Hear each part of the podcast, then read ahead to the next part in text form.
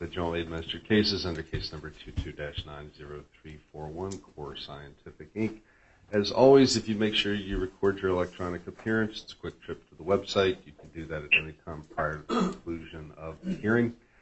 First time that you step up to the lectern, be it the real one or the virtual one, if you please state your name and who you represent, that really serves as a good point of reference in the event that a transcript request is made. And as always, we are recording using CourtSpeak. We'll have the audio up on the docket shortly after the conclusion of the hearing. Uh, we do have a number of folks who are on the line. I'm going to activate the hand-raising feature just so folks aren't interrupted. If you know you're going to be speaking, if you go ahead and give me a five-star on your telephone. Conference muted.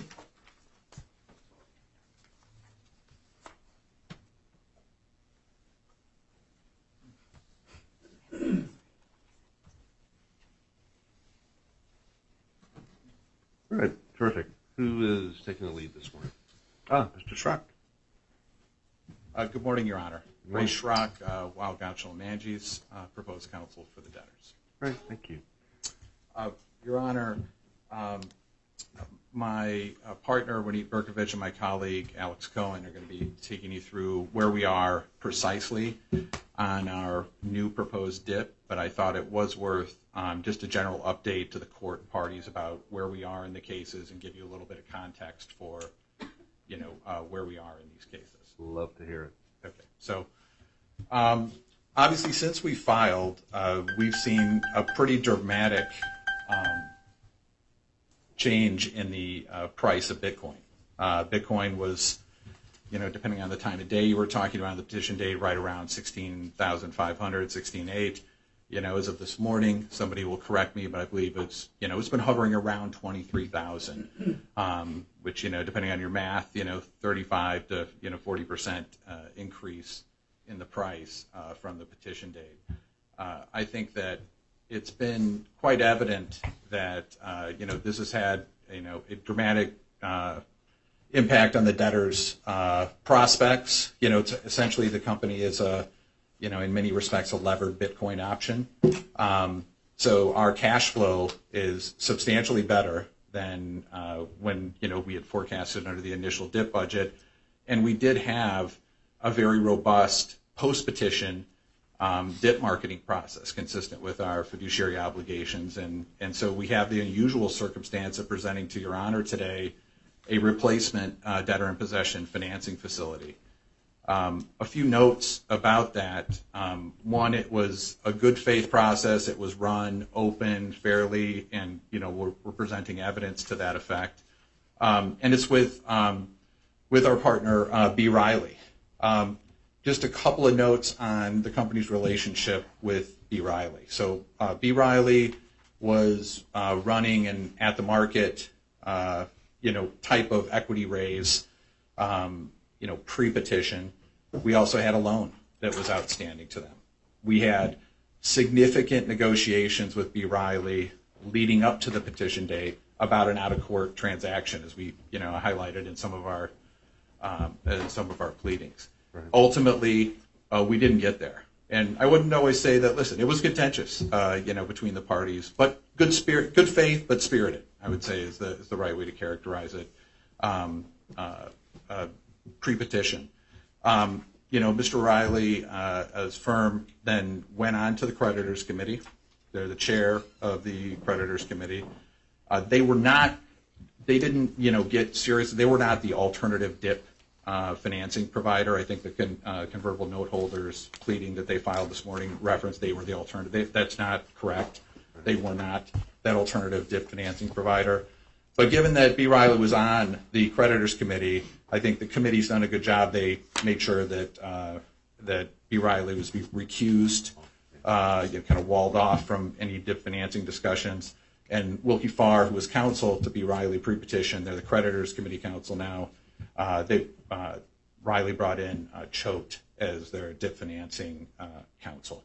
And assuming Your Honor approves the financing, you know my understanding is they'd be stepping off um, the creditors' committee at that point. So um, I note all of that just to make sure that that you know I don't ever want you to think that we're not being anything other than open and transparent. There, there was a relationship here, but we have been completely down the middle and above board about the process and, how we're running this uh, today.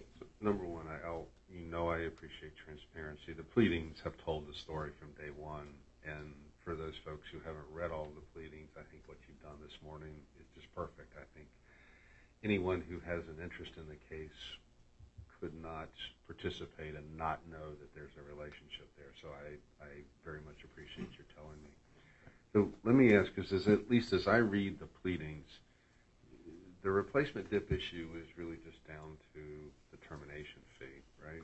Or are there other issues? I think there's a couple of issues, Judge, that may be open. I think between the debtors um, and uh, B. Riley and the convertible note holders, I think we've resolved all of the issues. I think the unsecured creditors committee and the ad hoc uh, equity uh, committee have raised concerns around the termination fee that that Your Honor would have to hear this morning. Um, also, uh, just a note that um, you know, in conjunction with this, prior to closing the financing, we would be terminating uh, the pre-petition RSA with the convertible note holders. That's simply because, listen, the company's not under any misimpression that we're not going to be working with, uh, we're going to be working with the convertible note holders. We are still firmly of the view, and special committees firmly of the view, we need a substantial deleveraging as part of um, you know any kind of exit from Chapter 11. That being said, when you have this kind of change in value from the petition date, and just given the splits that we saw under that existing RSA, uh, you know our judgment was it's appropriate to sit down, reset, and so I want to make clear that the company still will and intends to have a good working relationship with the convertible note holders throughout these cases. We want to get to a consensual transaction, ensure the company's emergence uh, from Chapter 11. It's in the best interest of all stakeholders.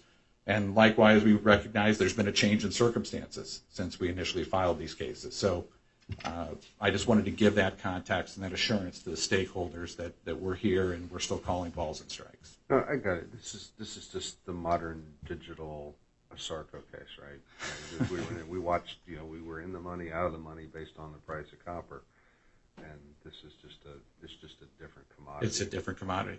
I agree with that analogy, Your Honor. Let me ask you, with, and again, not prejudice, prejudicing anyone's right to get up and make whatever argument. So, as I, have you done worst case, best case analysis of what the dip looks like with different outcomes on the termination fee? Um, Your Honor, I'm going to have to defer to, to Ms. Uh, Berkovich on that particular question, but I think that, um, you know, our position on the termination fee is essentially, listen, we, had, we had a deal with, with the converts. The converts, it's part of an initial order.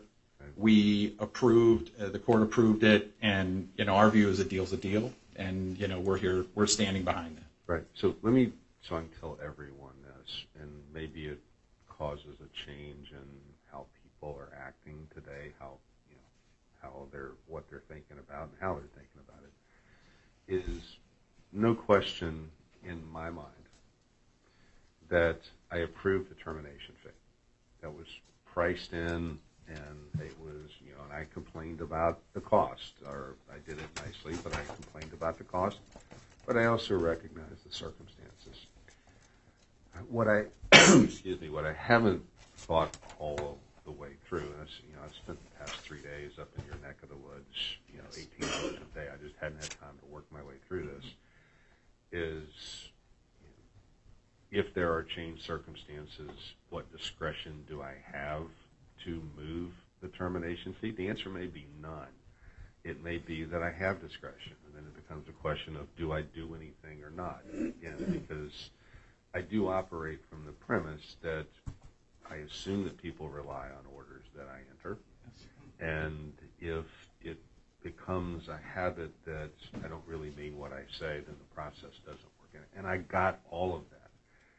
That being said, is I thought it made some sense to tell everyone that I do believe that there's a termination fee that's part of the financing that I approved. Is it, Yeah, we agree is it somewhere between,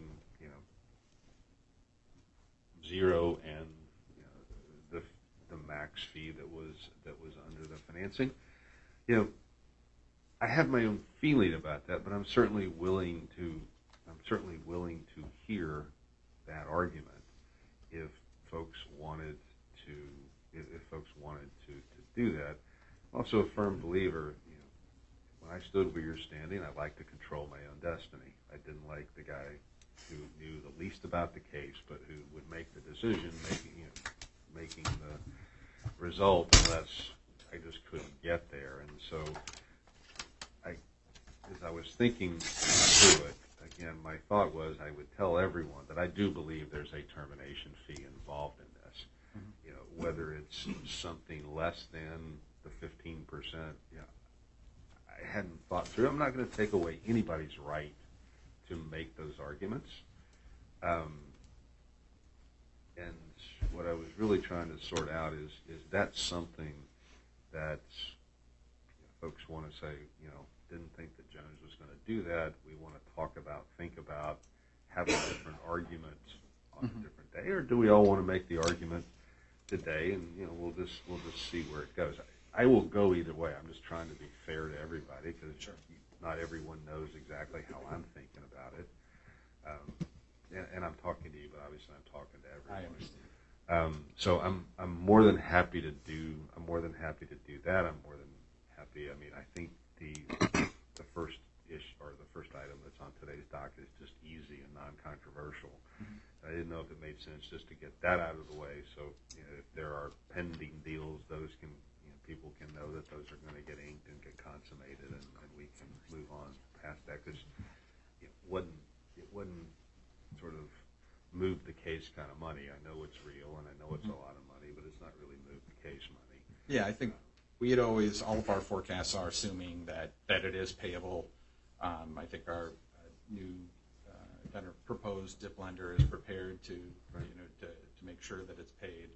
I think that, um, your question, and parties will get up, one, I think we should decide it today. I'll say that, and I think we should, should deal with it. I do think that, um, the court always has discretion what to put in an order. Here, in this order, you know, you said to listen, everything, all the obligations and any fees that are paid or payable are approved. Um, and then I think parties may look to, you know, I imagine some parties will say, well, listen, under three sixty-four of the code, once you make, you know, if we're making loans on that basis and reliance on that, that, you know, we would ask the, the court to, to uphold that. I imagine that'll be some of the argument, and others may say, listen, we, we think you have discretion, but I think that's where it's gonna come down to is probably the, the statutory I got it, you reliance. telling everyone. I mean, again, when I enter an order, I expect people to abide by it until it's reversed. I want people to rely on the orders that I enter. I also recognize, I mean, let me pick something that won't apply, but it's an example of what exists in the code. I mean, you've got a standard under three twenty-eight that I can mm-hmm. approve a fee, and not that this is a fee, but I can approve a fee in advance, and then if there are things that I conclude that I couldn't reasonably have anticipated at the time, then I can change it. Mm-hmm. That's written into the statute, and so, again, not trying to take away anyone's right to make any argument that they want to make. Again, I'm telling everyone, I do believe that there's a termination fee that's factored into the cost of the dip. You know, Hansen's a good lawyer, he's gonna listen to me, and I don't know if he wants to, you know, step out and, and, you know, see if there's a small give to give certainty, or if he wants to roll the dice and see what I'll do. I mean, you know, that's, that's his choice. I'm just trying, I'm his trying to give him information to the extent that I can. Yes. Um, but happy to do that, but it is, I understand it, that's really the only issue. The only other, uh, sorry, you're interrupted, Judge, just the, the only other issue I believe that's out there is that shortly before, um, we came to court, there was still an outstanding issue on the five oh six C waiver and the five fifty-two B waiver to the, um, to the convertible note holders. We have language that basically what we, the debtors have agreed to do, um, as part of this order is that so long as there's a consensual use of cash collateral, up through the termination date of cash collateral, that we would give a 506C waiver during that time. The logic of it being, um, you know, that if we were going to have a surcharge, it would be, you know, someone could say, well, listen, that's under an approved budget, it would be roughly equal to, um, you know, that use of cash collateral at that time. And so that would be a fair exchange um, uh, for the consensual use of cash collateral. I think the other side of it is just, you know, how does that interact with any 507B claim that could be later asserted? And, you know, we see those as separate issues. Uh, we actually had the, uh, the pleasure of litigating this in Sears up through the Second Circuit. And so we have some intimate familiarity with it. I hope we never get there because that would be a bad outcome for the case if we're arguing over 507B claims. But um, we did resolve that, and I think the committee and the share, uh, ad hoc shareholders group still have an issue around that particular issue, is my understanding. But they can tell you if there's anything else outstanding. We've been trying to. Uh, Play the middle. I'll tell everyone, my view of that is, is that those are debtor rights. And I know that sometimes debtors don't really have a choice, and that's when I pay a lot more attention to it. But when debtors are freely exercising their business judgment because they have the big view of you know, we're, they're not, you're not just fighting issues. You've got to play the long game and you've got to figure out how to get to an end result as efficiently and as quickly and with minimum risk as you can. And, you know, if that's the evidence that I'm going to hear, I'm just going to tell everyone. Again, I had someone make the argument to me that this is not a debtor right, it's a creditor right. And it was a long hearing, and they lost me from the very beginning. Uh, you know, it's one thing to say that it's a debtor right, but the debtors can't exercise it because of pick your issue. That I get, and I know that that exists because I've been exactly where you are, and I've been told that if you want this, you don't have any discretion, and I know that goes on. But when I've got a debtor in a posi- in, in a position where they've gone, look, we've made, we've thought through this, we've been down all the branches of the decision tree, and this is how we think our right ought to be used or not used, I'm going to pay an awful lot of attention to that. So again, you know, Yes. I'm sort of talking to everybody on that. Fair enough. Thank- Thanks very much, Your Honor. So, you know, with that, I propose to turn the podium over to my partner, uh, Ms. Berkovich, and, and give you some more of the specifics. Absolutely. I want to give everyone else a chance to make opening comments, and part of those comments could be, you know, we'd like five minutes to think about what you've said, and I, I'm certainly, I would certainly entertain that if you we knew you were going to say that in one form or another, we're ready to proceed, and, you know, terrific, because, you my Mucinex is only going to last so long. Uh, you- you gave me a cold during my mediation but all, all is fine. So, Very good, Mr. Schreiber. Let me ask, anyone else want to make uh, opening comments? Okay. Oh, you know what I didn't do? Yep. Anyone on GoToMeeting wish to make comments? Yes, Ms. Hardy, come on up. No one's actually turned on their video camera, so I'm going to assume that everyone's just watching. Thank you, Your Honor. Um, Jennifer Hardy of Willkie Farr and Gallagher is proposed counsel of the Unsecured Creditors Committee. I just wanted to introduce some of my colleagues in the courtroom because this is the first time we've appeared as counsel to the Creditors Committee. Uh, we have um, Brett Miller, who I believe you know from uh, previous matters, um, Jim Dugan, Todd Goren as well, and as Mr. Schrock mentioned, uh, and as the court knows, B. Riley was a former client of Willkie Farr. So that's why we have Mr. Brookner um, of Gray Reed as conflicts uh, and efficiency counsel uh, in the courtroom as well. So Always good to see you. thank you, Your Honor. All right, thank you. All right. There are no other comments? Uh, Yes, ma'am. Did you want to come up? Yes, Your Honor. Very briefly, Noelle Reed uh, for the ad hoc group of equity holders. Yes, ma'am. Just wanted to introduce ourselves. We anticipate we'll be filing a motion for appointment of an official committee Okay. uh, within maybe the next 24 hours. Um, With me is my partner, Ron Meisler, uh, and one of our associates, Ms. Phelps, and Mr. Panagakis may or may not be on the line. Got it. Hadn't seen him yet, but uh, obviously I know him and I welcome his participation. What I would ask that you do, if you decide that you're going to, that you're going to seek official recognition, talk to everybody, because I assume that's not a 30-minute hearing. Um, Talk to everybody, and then reach out to Mr. Alonzo and get a setting that, as much as it can, works for everybody. I assume that that will probably be an in-person hearing, but just have that conversation with everybody. Certainly we will. And just for your record, we did file an objection to the original, and Yeah. of course, that's mooted by the newly filed. Thank you. All right, no other takers.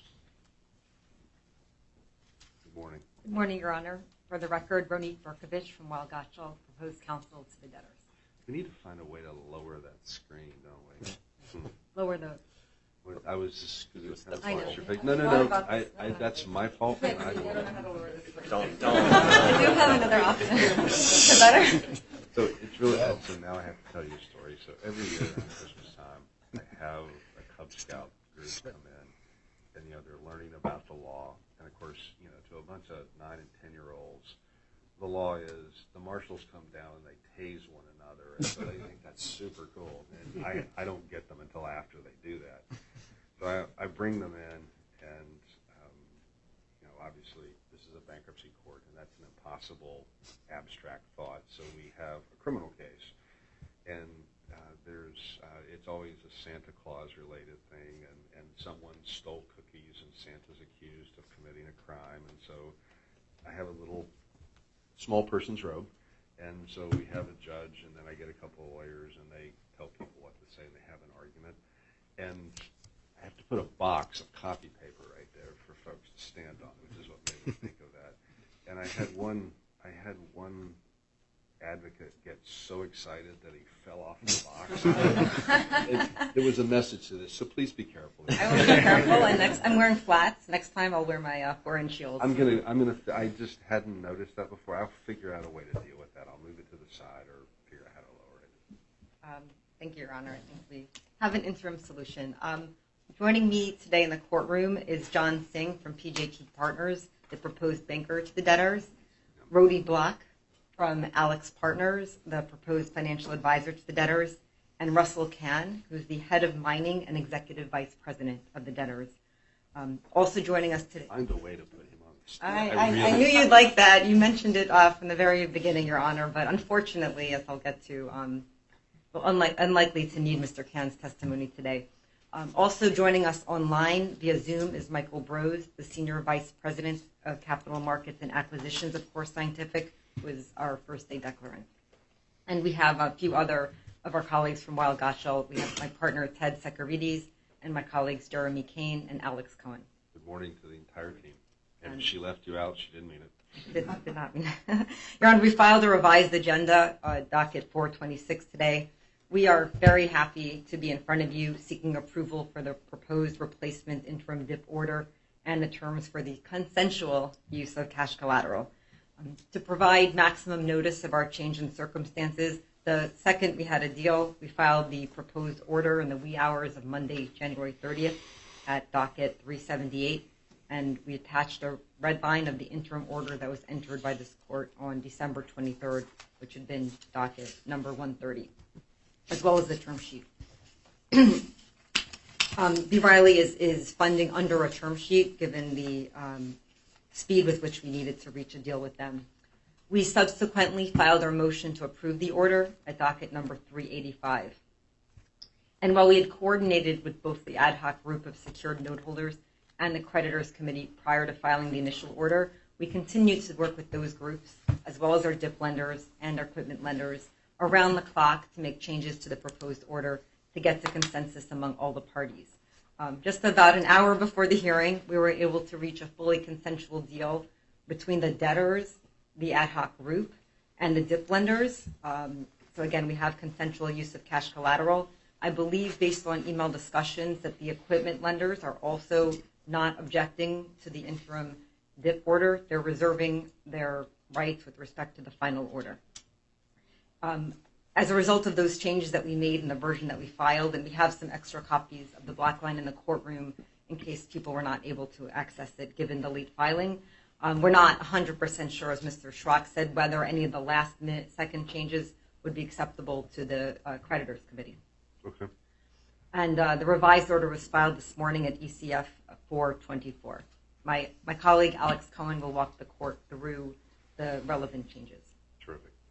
So before I summarize for the court the benefits and terms of our replacement dip order, I would like to move the court to enter into evidence two of the three declarations that we filed on January 31st in support of our motion.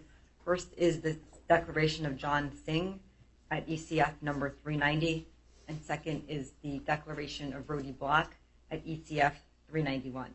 As I mentioned, they're both in the courtroom today and available for cross-examination. All right, thank you.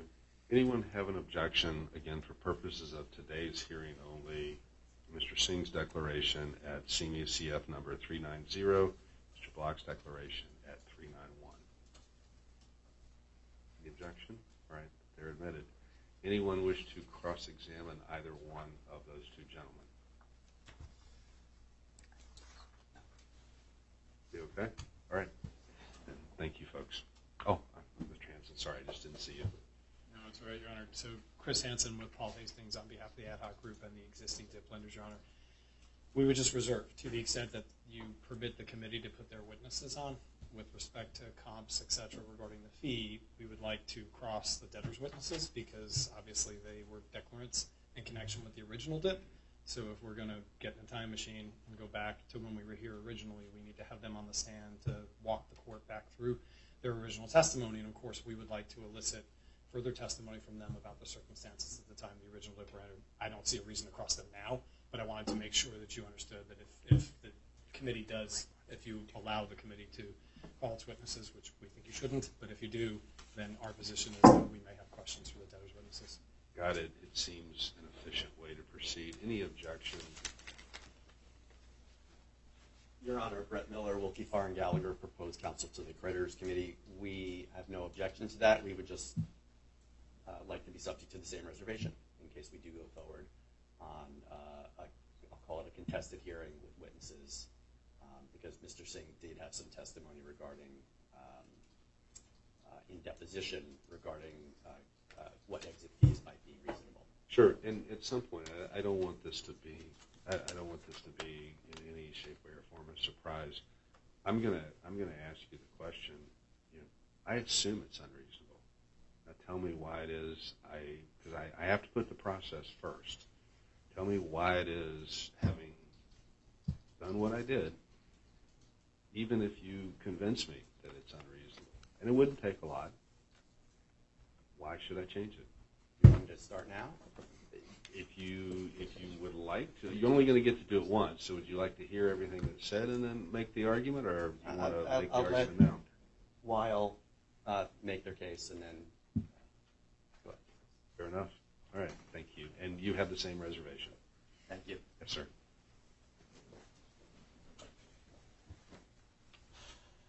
We did file a third declaration in support of the DIP motion from Russell Cann. That's at docket 392. But as I mentioned earlier, we will not be putting that evidence in today, given the equipment lenders, I believe their agreement to um, not to object. Do, you- need? You said, given your belief, do you need to get confirmation of that, or There were many of them. We just filed the final order. If any of them were to, uh, I see Mr. Lohan, who's been sort of um, an informal leader for the group. I don't know if he has the views of everybody, but Mr. Lohan, do you have your line unmuted? I believe I, I believe I do, Your Honor. Can you hear me? Absolutely. Good morning, Your Honor. For the record, Brian Lohan on behalf of Bearing. Ms. Uh, Berkovich is correct. Uh, we did file a limited objection at docket number 291. Several other equipment lenders joined that objection, but uh, we think it makes sense, given the positive developments in the case, to just reserve our right to the final hearing and, and really streamline the issues that need to be decided at interim, at this interim hearing. All right. And you know, we support entry of the, of the order and are not pressing for the objection. All right. Thank you for the announcement. Your Honor, if, if I may, Dennis Twomey, uh, can you hear me okay? Mr. Twomey, absolutely. Thank you, sir. Thank you, Your Honor. Uh, good morning, and it's Dennis Twomey with Sidley Austin on behalf of NYDIG ABL LLC. Uh, just confirming what Ms. Berkovich said, we also are not planning on objecting today, but do reserve our rights for the for the final hearing. We do believe we have an agreement. We've spent a lot of time, and, thanks to Ms. Berkovich and her team uh, over the last several weeks, we do think we have a resolution um, and expect that we'll be uh, a motion will be filed here in, in the next day or two on that. Um, and in the meantime, uh, we're not going to be objecting today, and uh, hopefully uh, our resolution will ultimately get finalized and approved, and, and we won't be objecting to the final hearing. But in the meantime, we do ask that we uh, be permitted to reserve our rights for that final hearing. Mr. Trimley, thank you for the announcement, and absolutely. Thank you, Your Honor. All right, Ms. Berkovich? Right. So, Your Honor, on the first day hearing, I, I told you, Mr. Schrock told you, that we would be seeking replacement DIP financing, and um, that's what we've been doing for the last m- month plus, and um, working tireless, tirelessly to find financing that would eliminate the roll-up, eliminate the linkage to the RSA and related milestones, remove the restrictions on selling assets to improve our liquidity, and provide overall better terms. When we entered into bankruptcy, the debtor's liquidity was in dire condition. Um, and I can say that the original DIP lenders, the ad hoc group, saved this company by being the only party at that time willing to provide financing.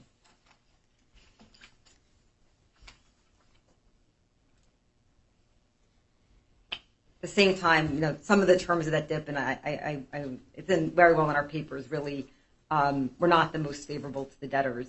So we were looking for a replacement DIP facility that could provide greater value to all stakeholders than that of the original um, DIP credit agreement. Um, we understand that the debtor's constituents, other other than the pre-petition secured note holders, are thrilled with our new DIP. Um, we received no objections to it. We know that the creditors committee is supportive. They filed their statement at the ECF 397. The ad hoc committee of equity holders has told us they are supportive, and um, same thing with the equipment lenders. Our mar- marketing process for this dip was very robust, and um, the Singh declaration provides a great deal of detail about the negotiations with the various lenders we were talking to over the last week. But at the end of the day, the proposal that we were able to negotiate with B. Riley, our largest unsecured creditor, was the superior proposal. Um, we kept all of our stakeholders informed throughout the process.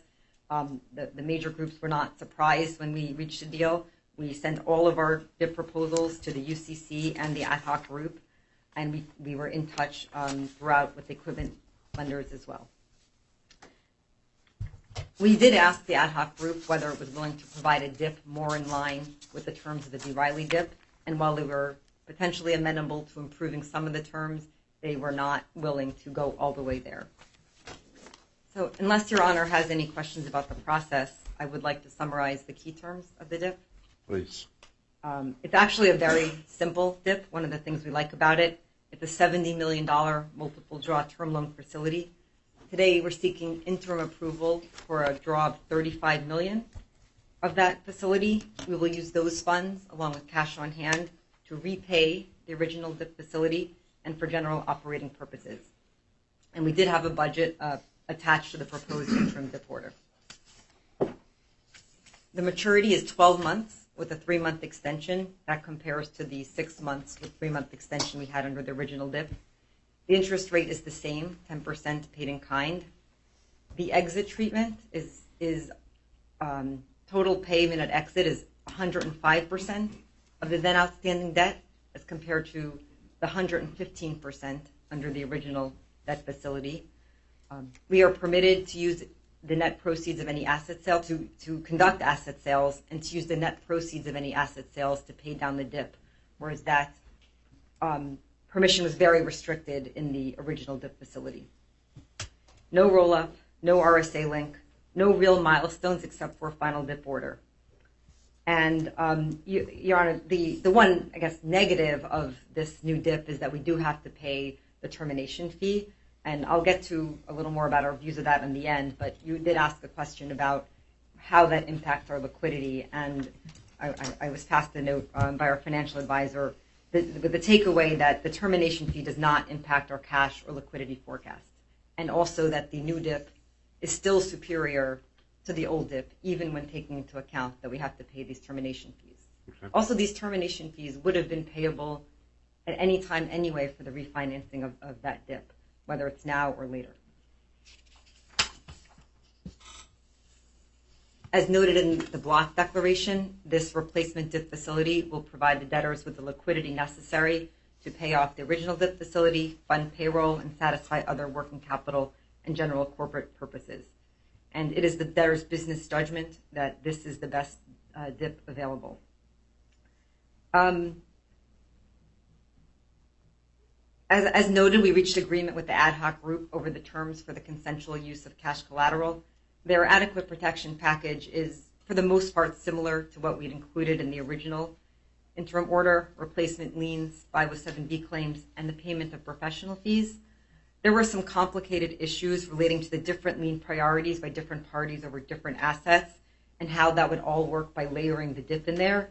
The DIP is non-priming as to the existing liens, but taking a first lien in unencumbered assets. But we are grateful again to all the parties, the DIP lenders, the equipment lenders, and the ad hoc group for working through these issues to get to a final resolution. We do have an Exhibit 5 to the proposed order that provides an illustrative chart of how the lien priorities work with respect to different assets. There's up to six different liens that are applied to each different group of assets. And um, unless there has, Your Honor has any questions before turning the podium over to Mr. Cohen, um, I want to reiterate the debtor's position on the termination payment. We do not agree with the committee's position. Those fees were properly disclosed to the court and all parties in interest in both our written and oral submissions to the court, and were approved in the interim order. We also believe they were reasonable under the circumstances as part of the overall package of terms in the original DIP facility, which at the time was the only financing facility financing option available to the debtors. This was um, supported in the Singh Declaration at docket 98. Your Honor mentioned changed circumstances. There were no changed circumstances. We were in front of you like 40 days ago saying we want to find a replacement dip. If we find that dip in four weeks, these are the fees that will be paid. That's exactly what happened. And um, one more point, you know, I mostly represent debtors, or firm does, and you know, I personally worry about the chilling effect to the ability of a company in distress to be able to get a dip loan if the lenders have to worry that what they negotiate with the debtor and get approved by the court is, later subsequent to challenge. So um, those are our views. Does Your Honor have any questions? I, do. I, I just, I think what I heard you say, and I just want to confirm it, is you're telling me that the debtors exercised their business judgment in deciding to go forward with this, believing they were going to have to pay the termination fee. Yes, Your Honor. Okay, I, I got it. Anything else? Nothing else. Thank you, Your Honor. Thank you. All right.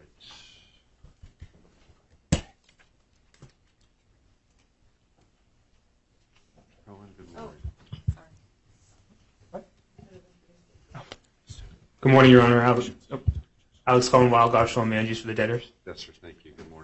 Morning. Uh, first, I want to say that, that next time you do the, the Boy Scout trip, I, I would suggest that the Santa obtains replacement dip financing could be a, a good topic. I'd be more than happy to write a problem for you. Uh, I'm going to keep that in mind. Thank you, Your Honor. Uh, and second, I, I, I always, whenever people walk through these orders, I, I think it kind of gets a bit tedious to, to go through every single change. So I think what's probably more useful for the court, and please correct me if, if, if you disagree, is to highlight some of the, the high level changes. So I think I started reading and then I stopped. Um, what I'd like to do, and you'll just have to take a deep breath because you'll know this far better than I do, is let me get 424-2 up, and then as you walk me through, if you could give me a page reference using 424-2, that would be helpful. And so I have it up. Okay. Where would you like to start? So I think first, I'll note that the, it looks a lot blue and more blue and more red than than uh, the changes actually are. Mo- a lot of the changes are, are clarifying to to make sure that some of them are defined term fixes, some of them are No, just agree. technical corrections. Yeah. But I think the place that we should start is on page 15 of the red line. Okay, let me, This, so I can go 15 of 101. That's right. Should be able to, yep. It's, uh, this is the top. It says cash collateral. Is that what uh, your exhibit shows? No, different page numbers.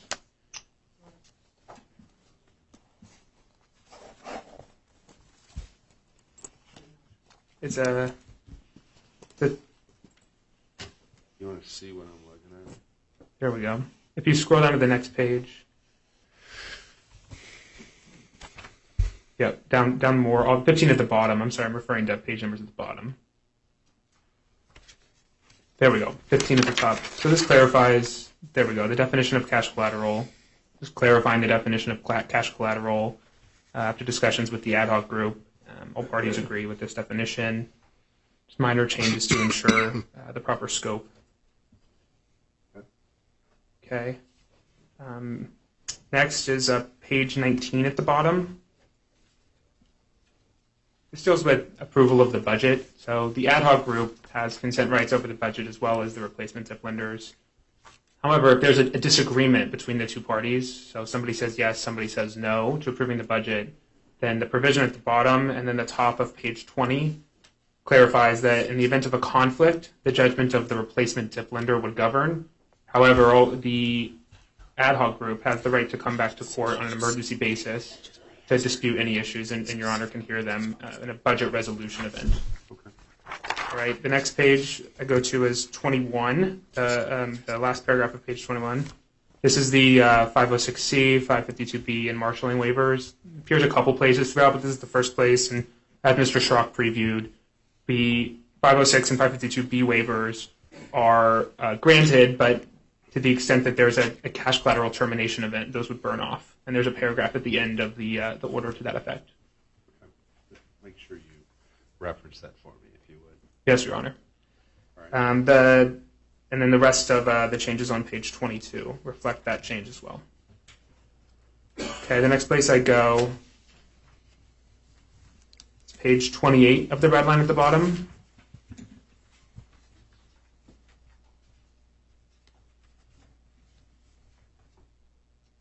This is clarifying that the debtors will, will pay all of the, the reasonable and documented fees of both the ad hoc group and the replacement dip lenders, um, regardless of, of when they arose related to the, the dip financing. Okay. Next place is uh, top of page 30. This paragraph relates to any modifications or amendments or changes to dip loan documents. Effectively, this limits the ability of the debtors and replacement dip lenders from making modifications without asking the ad hoc group and in certain cases getting consent or if, if they can't get consent coming to court and asking you for material modifications. Okay. The next place is the footnote at the bottom of page 36.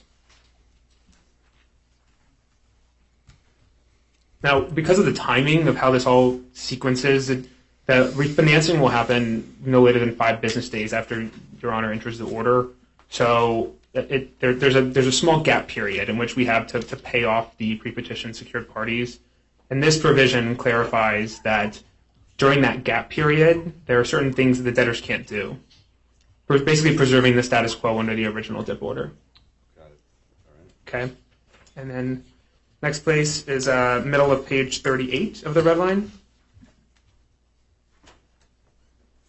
This is another reference to the, the pay down and the refinancing within five business days of the entry of the order. Uh, again, this is this is all to protect the status quo um, in this gap period, and also making sure that it's clear that adequate protection rights uh, continue. Bottom of 38, top of 38, or excuse me, top of 39. Um, this is the same, similar provision, except for to the extent that we're selling, the debtors are selling pre-petition secured parties collateral. There are certain procedures we have to follow, and making sure that um, that to the extent they don't consent, that we have to come to your honor or otherwise uh, follow the provisions of this this interim order. So a lot of these provisions throughout, you'll see we can't sell their collateral outside of um, the provisions of the order. There are certain guardrails baked in, and you're seeing that throughout on a lot of these paragraphs. The next is uh, bottom of page 40. Also relates to the budget consent rights. Um, the the into spillover middle of page 41 says that notwithstanding um, anything in here that, that, that dip professional fees, notwithstanding anything that, that, that professional fees will get paid, even if there's uh, an issue with the budget, and also um, that the replacement dip obligations and dip professional fees are not included in variance testing under the approved budget. And then finally, that the repayment, the payment of replacement DIP obligations is not in and of itself a cash collateral termination event. This is again protecting against an issue uh, of a dispute with the budget. Next is uh, middle of page 43. You'll also see a lot of these provisions throughout, and I won't, I won't highlight it everywhere, but this effectively what we did in the order is preserve the current waterfall, as Ms. Berkovich mentioned, but layer in the um, addition of the DIP liens and the DIP obligations. So that's a lot of these changes.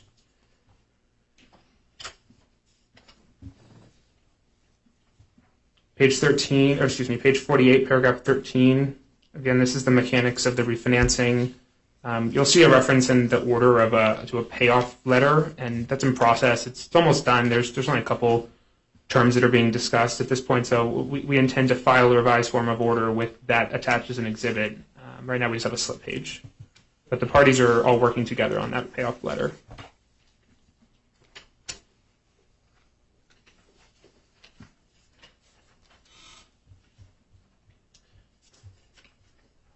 Page 58 at the bottom. This is uh, paragraph 20, B as in Bravo, 5 8. Oh, this is a, this is um, this is more clarifying changes regarding uh, the refinancing. Yep, and then the, the 58. There we go. So an, another thing that we, we did to um, to compromise and, and come to an agreement here is to allow that the ad hoc group, the pre-petition secured parties, have certain rights in the event of the event of default or, or similar um, type provisions in this agreement. We, we spell it out in a couple paragraphs. And effectively, if there's a cash collateral termination event, then it triggers a, a similar remedies notice period to a DIP, and it's also the two the Southern District rules regarding coming in and trying to seek to, to lift the stay. And you'll see that in pages 60 through 63. That's all that blue.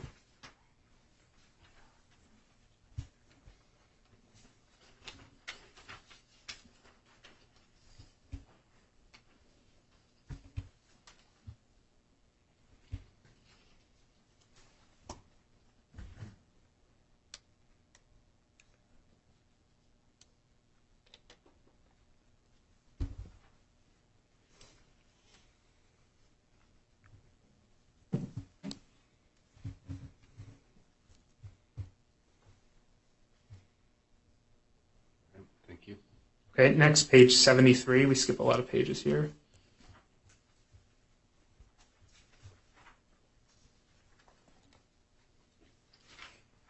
Page 73, and then it spills over into the next couple pages. This is all related to the challenge and everyone's right to challenge and, and hmm. making sure that it's clear who can challenge what and when. Effectively, everyone has the right to challenge everybody else's liens, claims, obligations, um, basically just preserving parity for all parties to have similar rights to challenge. Uh, you'll see that a lot of the, the challenge provisions that we initially baked into the, the DIP order have not changed. This is mostly clarifying who can challenge what and when.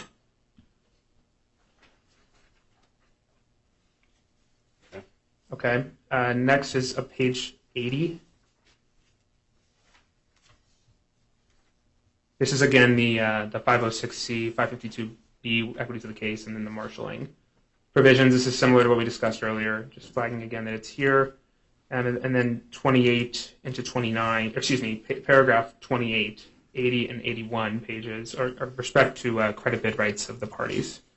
Clarifying everybody has the right to credit bid with respect to the uh, the obligations that are set in this order.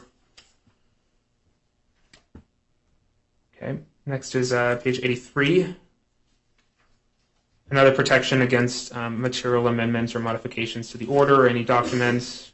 Um, again, if there's any dispute or disagreement, everything is, is set out here in um, pretty granular detail. Okay, for I think there's only a couple left. The next is uh, page 95, paragraph 43. This is the, the technology that, that Mr. Schrock was referencing and we spoke about earlier, that in the event of a cash collateral termination event, that the, the equities of the case and the 506C waivers burn off.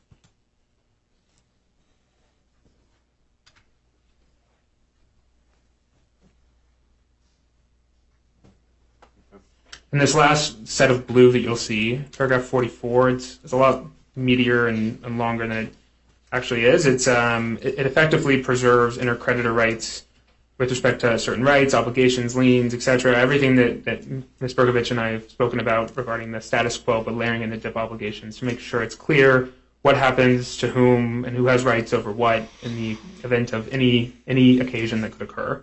So we tried to bake those protections in and um, and preserve the status quo. And then the final portion of the uh, the order is just um, setting a, a date for the final hearing, and we have a proposed date in mind, but I don't know if you'd prefer that we um, reach out to your chambers and schedule, or if you just want to do it live. What date were you looking for? February 27th is what we were targeting. It's on Monday. Do you have a time in mind? Afternoon works better.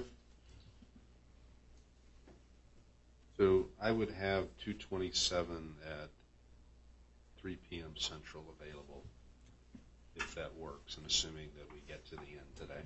That sounds good, Your Honor. We'll uh, we'll put it in this order whenever we submit the revised. All right. And uh, nothing further. Thank you, Your Honor. All right, thank you. All right. Yes, sir.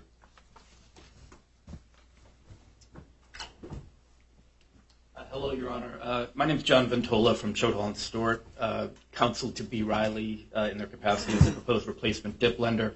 I really just wanted to introduce myself to the court, Your Honor, um, and of course, if you have questions, uh, happy to answer anything we can. My firm is new to this. We only got involved about eight days ago. Seems seems longer, candidly. Uh, But uh, we've been working very cooperatively with the parties in interest to get to where we are today. And again, if you have any questions, Your Honor, please uh, let me know.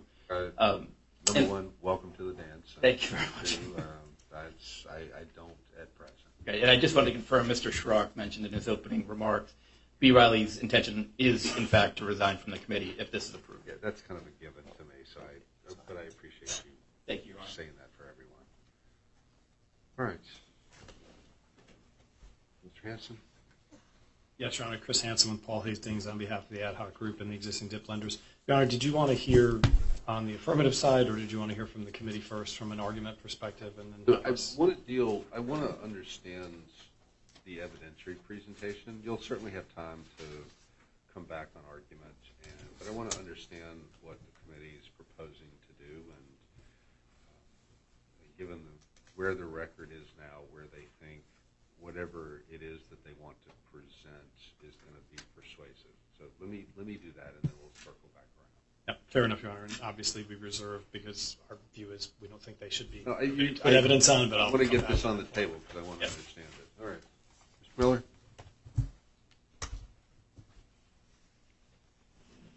Thank you, Your Honor. Brett Miller, Willkie Farr and Gallagher, proposed counsel to the creditors committee. Um, Your Honor, uh, as as you know uh, more than most people, um, it's your order, and having spent the last three years in a case across the hall with Judge Isgur, the Sanchez case, uh, we've been fighting over a dip order that is long since approved and have had multiple hearings, multiple mediation sessions, and at least here we're only five weeks later. We're not three years later. And Judge Isgur said something during uh, the multiple hearings that he wants to get it right. And there were a lot of words in the dip order there, and a lot of people interpreting the words how as favorably as they can for their party. Uh, here, I think we have a little bit of a different scenario. Um, both sides seem to focus on 30D of the DIP order uh, and whether the termination payment is actually part of the package that I'm sure Mr. Hansen will say was part of the pricing of the DIP. Uh, because I, disagree with the statement in the, uh, ad hoc group's pleading filed this morning that a finding that if we open up the termination payment provision, and the, committee does not dispute a termination payment can, be paid here. It's a question of the reasonableness, and that's so uh, using the replacement dip as a basis and I think Ms. Berkowitz said a 105%, I'll call it a 5% termination fee, that's about $2 million. Whereas uh, the interim order included a 15% payment or $6 million. So we're talking about a $4 million delta here. Um, and if you look at the comps that are in the various, uh, in the declaration submitted by the committee, uh, 15% is out of whack.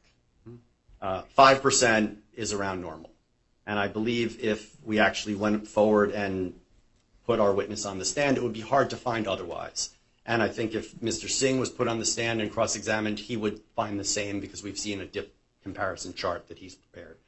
So uh, to your point, the, the 15% fee is unreasonable. And the question now turns back to how can we, should we, be determining whether an interim order that approved a termination fee on 24 hours notice without a committee being formed satisfies the requirements of Bankruptcy Rule 4001C2, Section 364, and perhaps most importantly, 30D of the interim order. Because 30D says two things. Well, it says multiple things, but, two things that are highlighted, uh, one by the ad hoc committee and one by us. Uh, and I don't know if we can put that on the screen. You can actually, I think, use the uh, version that Mr. Cohen was just going through because I think 30D stayed the same. Sure. I, can do it either way. I can give your person control. I can put back up what we were just looking I think- at. Why don't we, why don't we put back up what was just on? give me just. That's in 30D that doesn't change. I don't think so. It's,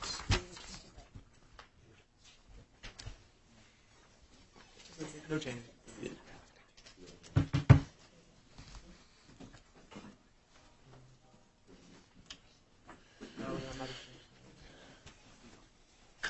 Paragraph, 30. 30D, I think, it's page 86.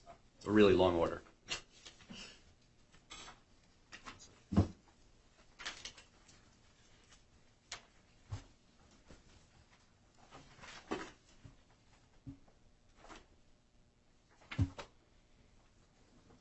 So the,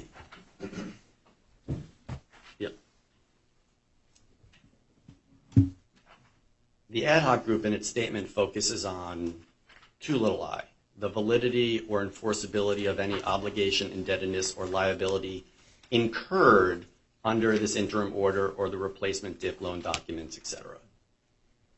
Question, was or is the termination payment incurred at the outset, as opposed to the other fees that the committee doesn't challenge? They were the upfront fees that have been paid that no one is seeking to disgorge.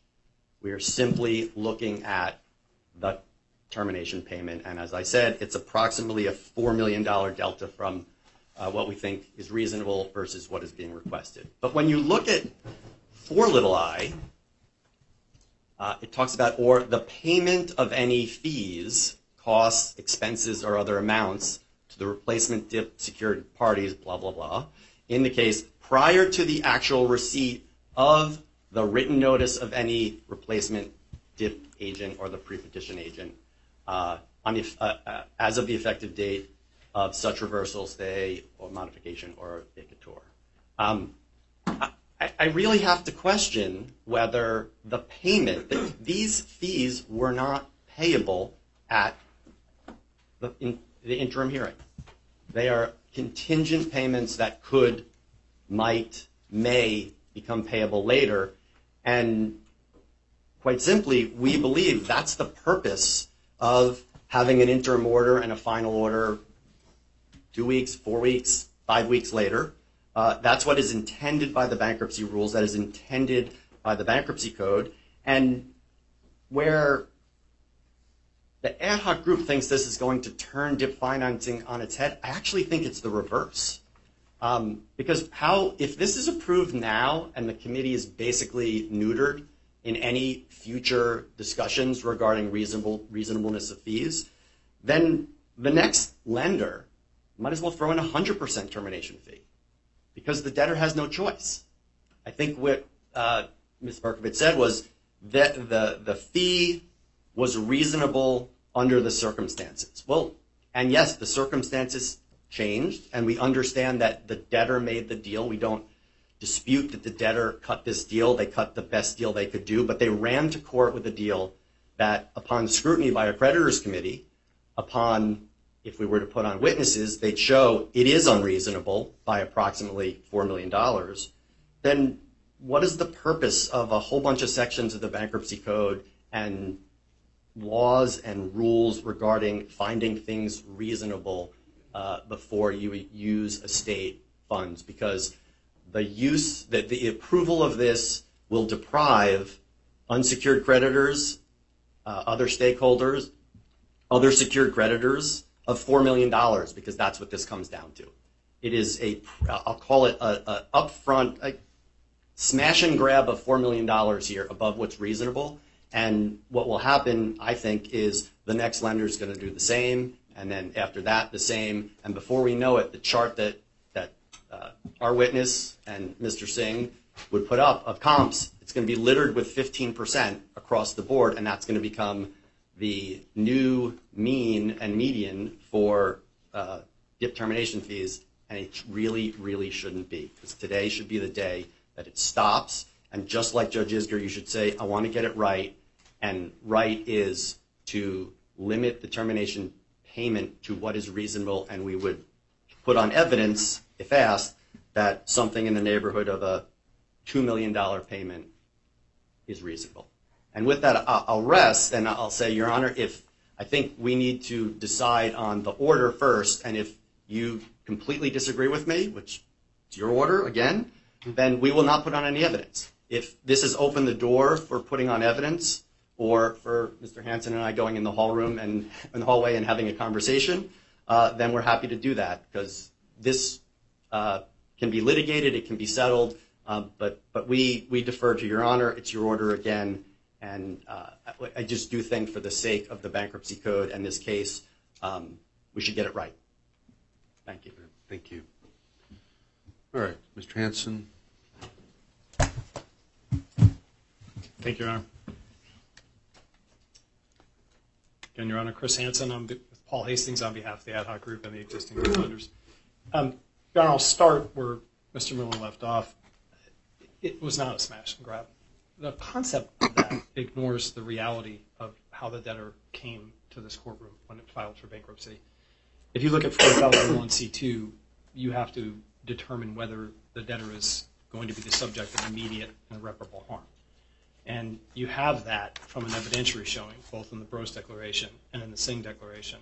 You also had it um, based on the presentation provided by the debtor's counsel.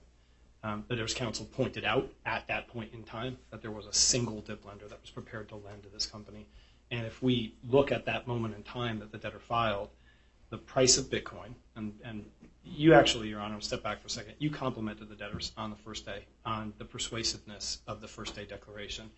And it was a great read because it explained the debtor's business in pretty easy to understand terms. And these are not the easiest businesses to understand. Uh, many of them have filed for bankruptcy. They do different things, but they are connected across the. Uh, I won't say I won't use it. They're co- they're connected uh, by their digital currencies. Um, so, the point being, Your Honor, that at the moment that the debtor found itself here, Bitcoin was somewhere in the range of sixteen thousand dollars, and this business, as Mr. Bros's declaration pointed out, is singularly tied to the volatility of that underlying currency. Um, I, I don't want to address the comps in the sense that I would like to cross-examine the witness if that happens, and we'll go through them comp by comp. But it's obvious that none of them are a digital currency business. None of them are so singularly tied to the underlying volatility associated with the currency here. So the debtors went out, they ran a process. Mr. Singh pointed out in his declaration that there were 24 parties uh, that they approached. They had nine confidentiality agreements executed. They had two uh, indications of interest, and they had one party prepared to lend. I think, as you can also divine from the motion that was filed to approve the DIP financing, even the DIP lenders, the members of the ad hoc group, they weren't all in on the DIP. If you recall, when we were here at the interim hearing, there was going to be a syndication process run between the interim hearing and the final hearing to try to find more the debtors had asked for a higher commitment amount, and the members of the ad hoc group didn't get there initially. And the reason they didn't get there was the volatility associated with this company. It's a pretty scary dip. And so what you also have is endless testimony about the arm's length negotiation and the good faith nature of those negotiations. There was nothing there to demonstrate that there was a smash and grab or there was some type of untoward influence exercised over the debtor. You heard Ms. Berkovich just say it. The interim dip saved this company. Without that interim dip financing, again, go to the declarations. The, debtor said they had $4 million of liquidity as they entered bankruptcy. Um, we can ask the debtor if we get to that, if that number might have even been lower as of the day that it was here in the court before it was able to get uh, authorization to borrow on the interim dip. And it borrowed right away on the interim dip. That money helped to save the business so that it could ride to where it is now. And really what's happened is the debtors have exercised their business judgment twice. They exercised their business judgment soundly and reasonably at the beginning to enter into the first dip. And now, given where Bitcoin prices are today, and no one, right? There is no forward curve for Bitcoin. It's not like the power curve. We don't get to look off into the future. We wake up every day. We and- wish there were one, right? yeah, we wake up ev- seriously. We wake up every day, and and these prices are up or down, and we really don't know where they're going, and sometimes we really don't even know what they're driven by.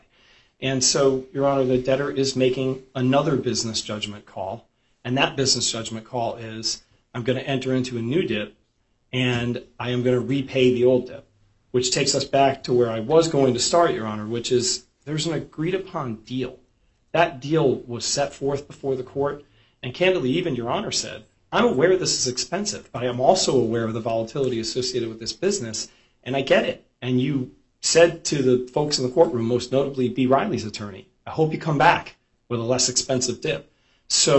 Uh, or a less onerous dip. And you know what? Those were circumstances that all were foreseen at the time that you approved the initial dip. And so the dip lenders on my side, they made their commitment. They said, we will advance our funds based upon the documents that we've negotiated and the order that your honor will enter that protects the promise that they made to advance those funds to the debtor. The debtor took those funds, moved forward, saved their business, and allowed them to come before the court with the motion that they asked the court to approve today. And beyond the multitude, you know, Mr. Miller likes to focus on 30D and says, let's singularly look at that. It's really important, and I'm going to come back to that in a second. But the entirety of the order, when you go through, there are only certain sections that say subject to entry of the final order, right? Those are things like the roll up. Those were things like the 506C waiver and the waiver on 552B equities of the case. Things like that say subject to entry of the final order.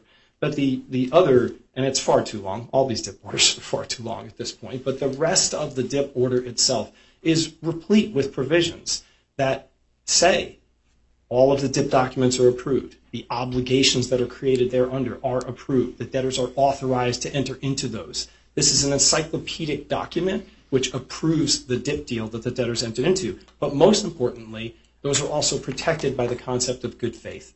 And when you look at Section 364E, it's there for a reason. And Your Honor knows that, and you've incorporated it into this order in multiple places. It protects the super priority administrative expense claims, it protects the priority of the liens, and it protects the underlying aspects of the DIP financing in toto. And so when you look at 364E, parties have to rely on that. And to just put this one to bed, the order says whether it's overturned on appeal or otherwise. And the or otherwise would be a collateral attack. Your Honor, we would go so far as to say that this order, having been entered candidly based on all of the findings that were before it, is law of the case at this point in time, too. And to overturn that order, I, guess you'd have to prove that somebody defrauded the court or that somebody defrauded the debtors. The standard can't really be that, well, today, because the underlying currency that dictates the value of this business is 30 or 40% higher than it was on the day we filed, we should go back and tear up and rewrite the promises upon which everybody relied when they entered the court in good faith.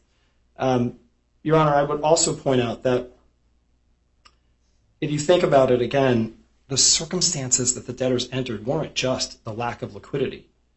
In those declarations, you can look and see they defaulted on their equipment loan debt pre-petition. They weren't paying anybody. They issued a press release. The way that the ad hoc committee was organized was they woke up to find a press release by the debtors saying that they were no longer in a position to be able to pay their equipment lenders and that they were they might not be able to survive as a going concern. So the ad hoc group quickly organized to engage in negotiations at the request of the debtor.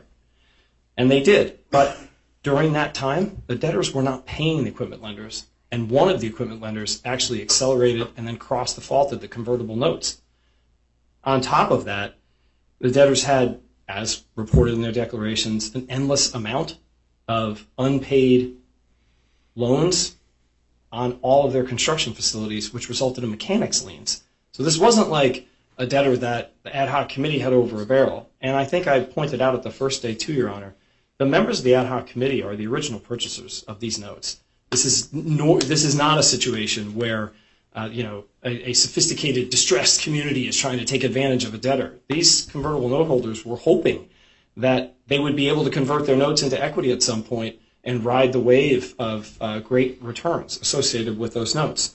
So when again, Your Honor, putting things in the context that we have to look at them, which is where were we when you approved the DIP and we entered this courtroom? Um, the circumstances may be different today, but that doesn't allow us to overturn the order that you entered based upon all the factors that everyone foresaw at that time. And again, Your Honor, I come back to the point that this is not the business judgment of the convertible note holders that's being imposed on the debtors. The debtors, it was their business judgment to enter into the DIP, and it's now their business judgment to eliminate the RSA and to move into this current DIP. We don't, from an ad hoc committee perspective, we're a little bit nervous about that.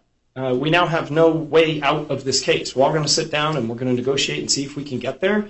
Um, but Bitcoin can go down just as much as it can go up. And the ad hoc committee is fearful that as the largest secured creditor, and you know, depending upon where values are, maybe a very large unsecured creditor as well, that we're going to suffer the risk of that volatility um, more than most. And so, from our perspective, we understand. We chose not to fight with the debtors today. We said, fine, if you'd like to refinance us, honor your obligations. We'll negotiate an order with you uh, moving forward from a cash collateral perspective and let's get to it. Let's try to find a way to get out of this bankruptcy case pretty quickly. So, at a reasonableness level, um, the ad hoc committee and the existing DIP lenders have been about as reasonable as they possibly can be. They extended credit, they saved the company, they allowed the company to get to where they are now. They've stepped out of the way to allow B. Riley to come in, they've negotiated a good order, and we're prepared to move forward. None of that is a record where this court should revisit its initial decision to put the DIP in place and that dip should be honored. And from a policy perspective, I, couldn't disagree more with Mr. Miller.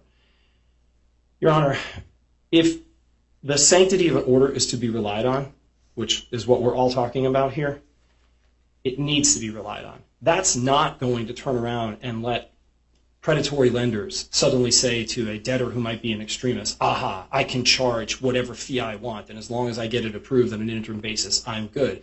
Because the reality is there should be a competitive process that results in the dip that's being presented to the court. And you, Your Honor, if somebody walked in and said, I want 100% fee, might say, you know what, creditors might be better off if this company liquidates than if it takes your dip financing. And that's within your discretion to determine at the time. And your discretion at the time that this dip was presented to you was to approve this dip with its termination fee. And when we go to the provision that Mr. Miller looks at in the dip order, just for good purpose of going to that on paragraph 30, um, you go to D and it says in romanette 1, I'm sorry, romanette 2, the validity and enforceability of any obligation incurred under the interim DIP order or the loan DIP loan documents. The obligation, which is a fee associated with the repayment of something that's borrowed, occurs at the time that you enter into the contract that provides for it. So that obligation was incurred as of the time of entry. And obviously, there's the whole point about the payments, which are protected by the good faith standard too, when they're made. So, Your Honor, on that record, which was the record before the court at the interim hearing, um, and the arguments that are presented today, we ask that the court continue to enforce the interim order, let the debtors go where they need to go next, and stop what's happening here, and, let everybody rely on the sanctity of the order that you entered, and we'll see where we can get, hopefully get the case out quickly. We, we don't believe that evidence should be taken, because we think putting in evidence would open up the evidentiary record associated with the interim order, which was closed, and we would have to revisit that. But again, Your Honor, we reserve our rights to the extent that evidence would be taken, not only to cross-examine the committee's witnesses and call the debtor's witnesses, but potentially to call our own. Thank you, Your Honor. Yes, sir.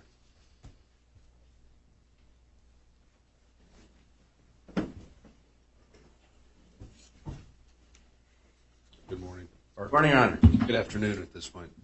Uh, true enough. I'm tempted to take Miss Berkovich's binder so I can get it a little taller over here. Um, Your Honor, uh, Ron Meisler of Skadden Arps, on behalf of the ad hoc group of equity holders representing approximately 70 million shares, or nearly 20% of the outstanding amount uh, of shares, um, including insider shares. Um, Your Honor, we're going to be brief, uh, and that's going to be consistent with what we're seeking generally in these Chapter 11 cases. Your Honor, we support the creditors committee's view. Uh, we heard what you said. The fee is unreasonable. A 544% IRR is unreasonable. Maybe it's punitive. Uh, one thing's for sure, it's an unfortunate use of money. Um, and we recognize it's not material to the overall liquidity of the business. But we're trying to stay focused. Is it a good use of money? Probably not. Your Honor, we think that there's two, maybe three issues. One, due process. Fundamentally, due process. They got it approved on December 22nd, the day after the petitions were filed. I wasn't here. Your Honor, the, clients that I represent, they didn't have counsel to represent them. It's a due process issue. Maybe it's binding on the debtors. Maybe it's binding on other people that, appeared in these cases. But, Your Honor, we do think it's a, it's a due process issue. Um, Your Honor, with respect to business judgment, um, that, that's, a, fair point, one that we acknowledge. But let's remember Judge Wiles' decision in Pacific Drilling in September 2018. No one objected to the fees associated with the rights offering. Nonetheless, Judge Wiles took the position that the fees were excessive and therefore he denied the request. Um, the other thing, Your Honor, quite candidly, business judgment, did the special committee know specifically about the termination fee and what it would cost and the return to the lenders if the DIP was replaced 40 days later? I don't know. But if they didn't, I don't really know how they could have exercised business judgment with respect to that punitive fee. Your Honor, the, the other issue is, I think, as you had suggested at the beginning, thoughtful consideration of this issue, including whether such an incredibly high rate of interest is enforceable under applicable law. I think for that reason, it's worth taking that break. Parties should brief it. We, on behalf of the ad hoc group, we would coordinate with the creditors committee because if there's no reason for us to brief it, we won't. Got it. So again, I, I know you don't know me. Your colleague does. When when I suggest taking a break, I measure that in terms of minutes, not days. Understood, Your Honor. If the minutes are sufficient for parties to brief it, that would be great. if they're insufficient, Your Honor, of course, this group defers to your judgment. And with that, Your Honor, those are my comments and thoughts. Thank you. Thank you.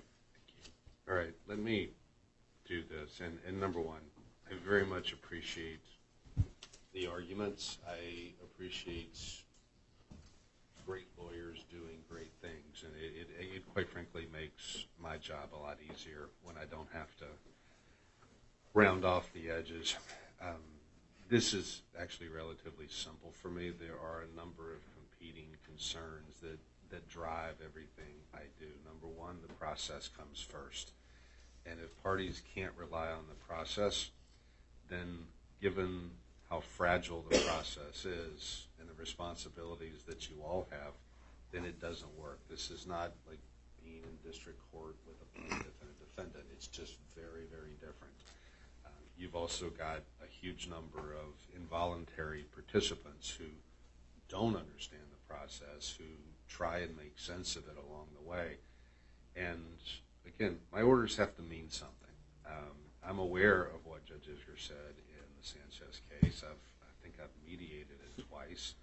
I understand the issues. I understand what he meant when he said, I just want to get it right. And that's because he's interpreting various provisions that he put his name on. And I, know which provisions there are. And this is so far afield of that that it's not really an appropriate analogy. Uh, of course, we all want to get it right. There's no other reason that we sit here other than to get I also want to make it clear about business judgment. Business judgment doesn't mean that I decide what I would have done. That's not the definition of business judgment at all. Business judgment is a party being well informed, recognizing the obligations that they owe, making a thoughtful, considered decision. You can exercise proper business judgment and be flat out wrong. It's the process that you go through that is the business judgment evaluation. And I agree with the comment uh, that was made, I think it was by Mr. Hansen, is that business judgment has been exercised twice. Once when faced with a set of circumstances, the debtor exercises business judgment and says, if I want to see tomorrow, here's what I'm going to do.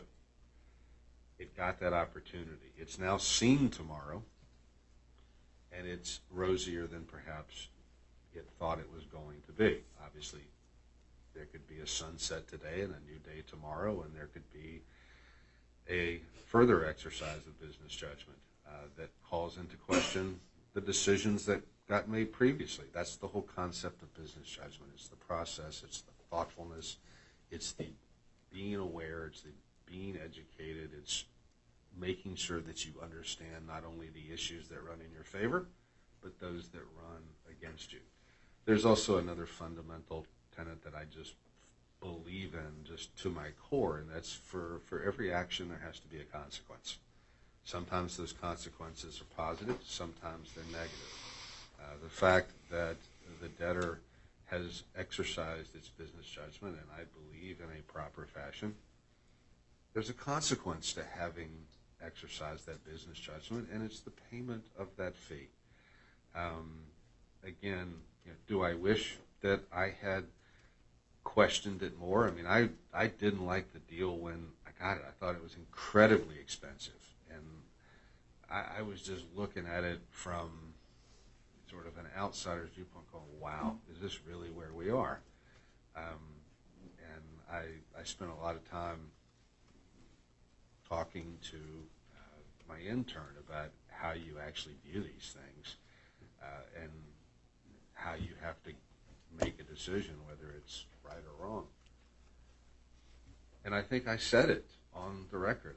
I also think I said you know, I'm somewhat amazed about how folks are able to quantify risk, given at least what I knew at the time, that I wouldn't know where to begin given where the market. When I put all of that together, uh, again, parties have to be have to rely on my on my orders. If my orders are always subject to somebody coming in and saying something different in an effort to get me to change it, then the process just fails. If I got it wrong, then I'll do a better job next time of trying to provide more avenues. I'll encourage the U.S. trustee to add this to the list of things that they look at when they look at these interim orders, because that's the voice at that point in time that's speaking for those parties that aren't here. Um, I just, again, I got it that it's $6 million, but the process is far more important than $6 million. Your ability to go out and say, I have this order and Jones signed it and it's final is far more important than $6 million. Uh, if $6 million turns out to be the price of success versus failure in this particular case, and it's failure, then I'm prepared to live with that because the process has to be bigger than any particular case. So I am, based upon the record that I've got, based upon just looking at this, um, um, I endorsed the debtor's business judgment. It's made the decisions that it thought was appropriate under the circumstances that it now faces. Uh, uh, again, I appreciate being walked through the red line. It's just a it's a better deal. It's a more commercial deal, and the debtor's going to pay the consequence of not having been able to get it the first time around, which I think that we would all acknowledge it wasn't available. So, I'm again, and I appreciate the committee bringing it to my attention. It's a learning experience for me. I have no doubt it will be a learning experience and on the list of those things that the U.S. trustee looks at on first-day pleadings. Uh, but I'm going to overrule the objection. I'm going to approve uh, the refinancing, the new DIP, you've got your hearing date. I understand that there were a few more tweaks that needed to be made. I assume that you will circulate them to all of the parties that want to see them, and then you'll let Mr. Alonzo know once that order has been uploaded. Is that correct? Yes, Your Honor. Uh, You're back on. I'm back, back on my binder. Um, that, is that is correct. Um, we will um, submit a revised order per the process that Your Honor mentioned. Um, So let me, and again, just, I know that you probably need that today. Yes, So. I want to tell you, I feel awful. I've got one more hearing, and then I see a nap in my future somewhere than a courthouse. So if you would just make sure you coordinate with Mr. Alonzo. I'll take my computer home. I'll, I'll do it from wherever I am, but you need to make sure you talk to him because I'm not going to look for it.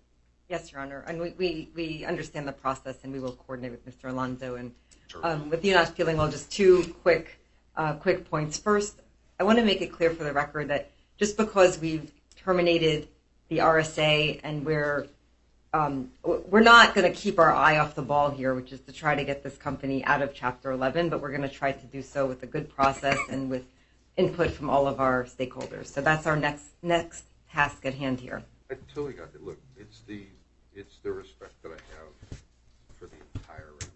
You're all going to do exactly what you're what you do better than anybody else. I mean, everybody's got a role to play. Everybody's got a position, and it's those clashing positions that give me confidence that the right result will come out of that, whatever that is. And I, you know, I, I took Mr. Hansen at face value. He doesn't like where he is. I, I got that, but I also know that given his skill set, he'll figure out a way to maximize whatever it is he has. And I know that your team will do the same. I know that the committee's going to fight hard for those folks who are probably currently out of the money or not not much in the money.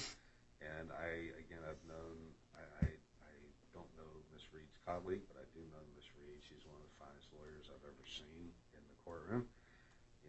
They're going to advocate for equity. That's exactly what should happen, and I'll make the calls based upon the record that I get. Hopefully, the result that we get at the end of the day honors the bankruptcy code. It recognizes the economics both inside the company as well as in the industry and the nation, whatever those happen to be at the time. And the process will work. It'll be transparent, and people may not like the result. No one says you have to like it. You just have to be able to understand it and see through it. That, that's that's the goal. Agree, Your Honor. And um, there is one last item on the agenda. We'll keep it brief, and my colleague, Mr. Kane, will handle that motion. Perfect. Good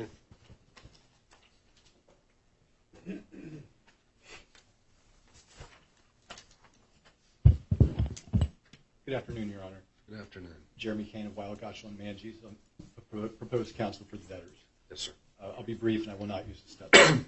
I don't want you to be brief. I want to see your A game. I don't know you. Your Honor, the debtors have moved for authorization to sell all of their Bitmain coupons free and clear of all encumbrances pursuant to Section 363F of the Bankruptcy Code. That motion is at docket number 346. In support of the motion, the debtors have submitted the declaration of Mr. Russell Cann at docket number 393. Uh, This motion has been unopposed, and we think that it's non-controversial for at least three reasons. First, the debtors do not plan to use these coupons, which are only valid for a specific model of Bitcoin miners from Bitmain. Second, if no action is taken, all these coupons will expire worthless in the next two to three months, with the vast majority expiring on March 22nd. Uh, The the third reason is that if the motion is granted, the debtors will have an opportunity to sell these coupons on the market if they move quickly and they've made the business judgment that it is prudent to do so. Um, At this time, we move to admit the declaration of Russell Cann in support of this motion, docket number 393. And Mr. Can is available here today and is available in case the court or other parties have questions. Anyone have an objection to the admission of Mr. Cann's declaration found at docket number 393? All right, then it's admitted. Anyone wish to cross-examine Mr. I have, s- I have such an inclination to call him, but I won't. Um, and I take it no one else is going to either. All right, then with that, uh, I'll accept Mr. Cann's tec- uh, declaration. I have read the declaration at 393. I appreciate the argument. You said exactly what you needed to say in the last sentence. It's just practical application. It's business judgment. If we do nothing, it's worth nothing. If we do something, then we maximize value. Yes, Your Honor. All right. Anyone else wish to be heard? All right. Again, I find the request for relief just makes good practical sense. We all wish you could get more, but I understand that uh, market is what the market is for these things. I think it's a good decision. I'll grant the motion. I want to make sure I got, did we have revised form of orders, or was it just the original order that was submitted with the motion? I believe it was just the original form of order that was submitted with the motion. I will get that signed and on the docket. I've got a noon, which I, I need to deal with, but I'll, I'll get that done um, early afternoon. Thank you, Your Honor. All right, thank you. Anything else we need to address? Nothing else, Your Honor. Thank you very much for your time. Thank you. Let's, just one thing. Committee see things coming down the pipe that we need to plan for, or you're still investigative, planning, talking mode? I just want to make sure you have access if you need it. Uh, Your Honor, Brett Miller, Willkie the committee.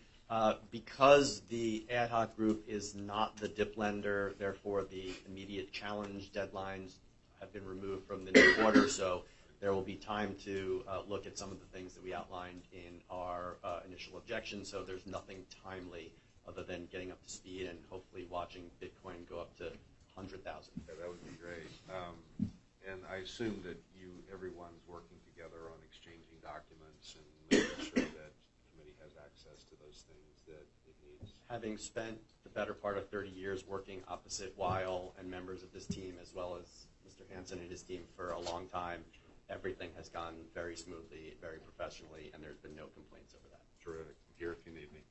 And again, Ms. Reed, just to reiterate, when you folks are ready, just coordinate with the major constituents, reach out to Mr. Alonzo, get your hearing date, and uh, we'll we'll take that up uh, just as soon as you're ready, okay? All right. Then, everyone, I've got a new hearing, so I'm not going to step down. Uh, please, as expeditiously as possible gather up.